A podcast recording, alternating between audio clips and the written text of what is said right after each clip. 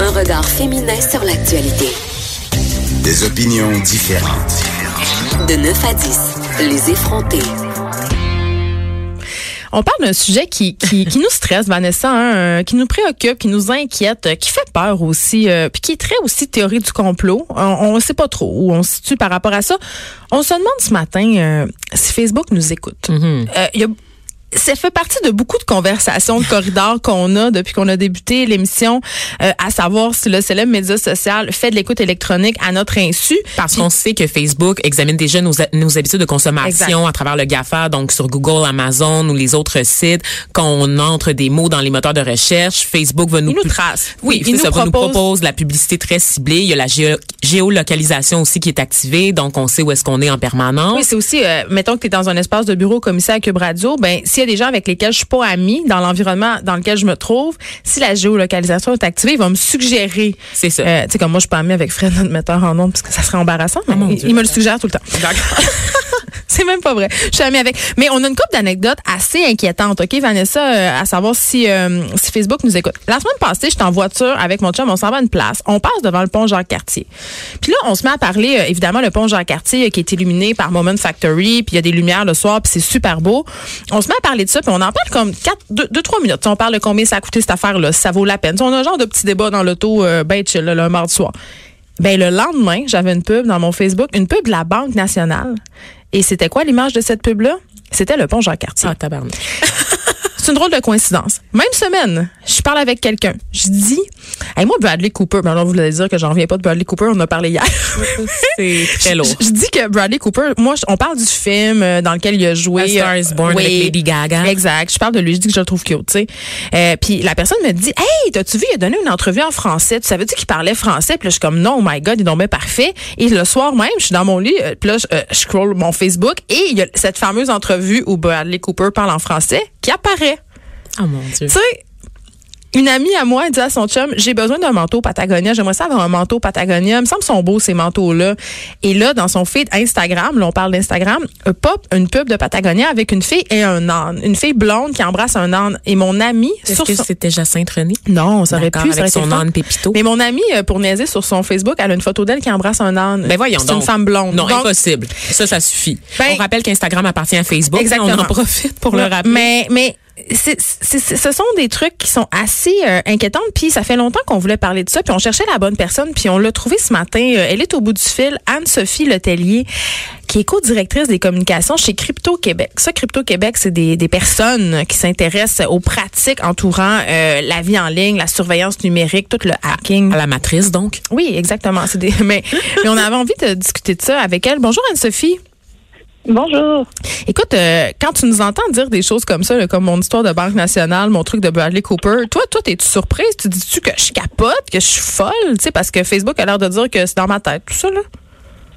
Ben non, euh, en fait, euh, je, moi, ça m'est arrivé aussi à de nombreuses reprises, mais euh, ben c'est ça. Puis à partir de là, c'est toujours difficile de dire qu'est-ce qui est factuel, c'est quoi qui l'est pas, parce que Facebook en tant qu'entreprise est extrêmement opaque euh, sur ses pratiques publicitaires, puis sur la manière dont ils vont récolter des données, puis de la manière aussi qu'ils vont le partager avec des partenaires d'affaires.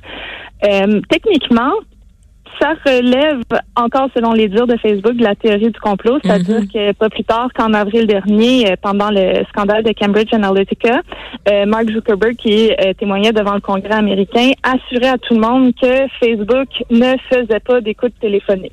Et pourtant, Euh, donc, oui, non, mais c'est, tu sais, on a, on a toutes différentes expériences qui, qui pourraient amener à des conclusions qui sont différentes. Sur le plan technique, c'est beaucoup plus, euh, c'est beaucoup plus difficile en fait de, de récolter des fichiers audio. C'est quelque chose dont on pourrait se rendre compte euh, à travers le trafic de notre cellulaire. Euh, donc, oui, c'est beaucoup plus lourd pour la compagnie de faire ce type d'analyse-là. Euh, Est-ce qu'il y aurait les moyens techniques de le faire? Absolument. Les technologies existent. C'est là-dessus un peu que, se base euh, Alexa et Google Home, c'est-à-dire que c'est un système d'écoute passive qui va être activé lorsqu'on va dire tel type de mot. Donc, euh, la technologie existe et est brevetée.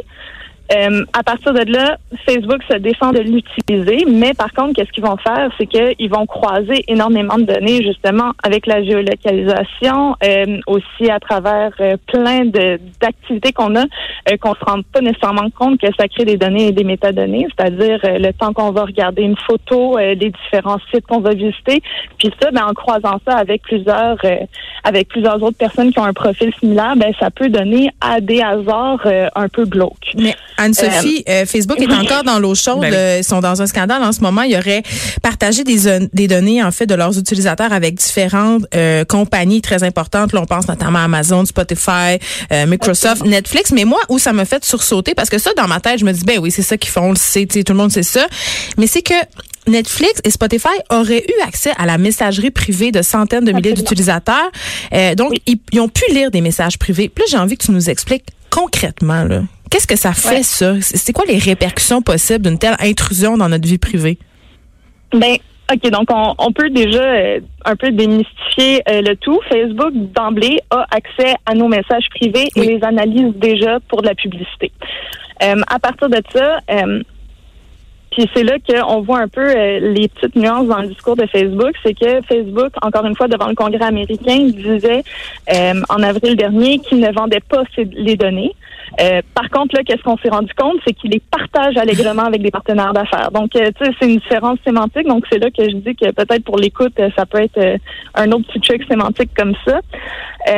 Mais bref, qu'est-ce qui se passe, c'est que les applications en question, donc que ce soit Facebook, dans le fond que ce soit Netflix, Spotify, il y a eu la RBC aussi, il y a eu plein de petites affaires, c'est que pour faciliter le déploiement de certains type euh, de, de fonctions. Donc, il y avait par exemple Spotify qu'on pouvait partager des listes via la messagerie Facebook. Il fallait un peu euh, créer une porte d'ouverture pour que on autorise. Mais on, mais on le sait pas. Les deux systèmes communiquent ensemble. Puis là, ben, Facebook aurait donné accès à l'ensemble des messages. Spotify et Netflix se défendent d'avoir utilisé l'information et disent même qu'ils n'étaient pas au courant de ça. Euh, mais dans tous les cas, le problème, selon moi, c'est le niveau de consentement de l'utilisateur. C'est que l'utilisateur dans le processus ait jamais été mis au courant, qu'il n'y avait aucune manière, euh, qu'il avait aucune manière de pouvoir euh, se défaire de ça. Donc, même si on avait restreint euh, les autorisations, ça passait outre cela. Puis, ben, encore une fois, c'est une question d'opacité euh, de la part de Facebook, c'est-à-dire comment on peut prévenir certains scandales, certaines atteintes à la vie privée euh, s'il faut absolument des lanceurs d'alerte ou des personnes qui font un travail colossal comme le New York Times pour euh, éclairer certaines pratiques qui sont extrêmement problématiques. Anne-Sophie Letellier, je reçois un texto en ce moment d'une auditrice qui me dit, OK, là, tu me donnes ton avis, là, live là-dessus. Elle me dit, hier, j'ai dit, je suis écœurée de magasiner, je veux m'en aller chez nous. Et là, euh, Google Plan s'est allumé et m'a mentionné le chemin à suivre pour me rendre ben jusqu'à ma résidence. Non. Ouais, ben oui. Oui. Ben oui, c'est absolument normal. On traîne notre téléphone partout avec nous. Euh, puis ben ça, ça enregistre les lieux où on se trouve le plus fréquemment. Donc euh, souvent, sans même que vous vous rendez compte, et particulièrement si, si vous allez, si vous avez un téléphone Apple, il enregistre beaucoup. Euh, Google, les téléphones Android, ça le fait de manière un peu moins automatique, mais juste en fonction des heures d'entrée et sortie à certains endroits, il va savoir euh, c'est quoi votre, euh, c'est où votre travail, c'est où ce que vous habitez. Oui, nous suggère, oui. mais de là à intervenir comme ça sans commande directe. C'est sûrement les c'est sûrement les assistants comme Siri ou peu importe qui se sont peut-être euh, activés activés euh, justement euh, à, en disant euh, certains mots, peu importe. Là, mais oui, c'est des choses qui se font. C'est des petits objets qui nous écoutent beaucoup. C'est très, très, très. Moi, quand j'entends ça, je trouve ça très inquiétant. Euh, puis je trouve ça d'autant plus inquiétant que mes enfants utilisent ces outils-là. Euh, puis aussi parce qu'on est un peu captif. Tu sais, on parlait de Spotify tantôt.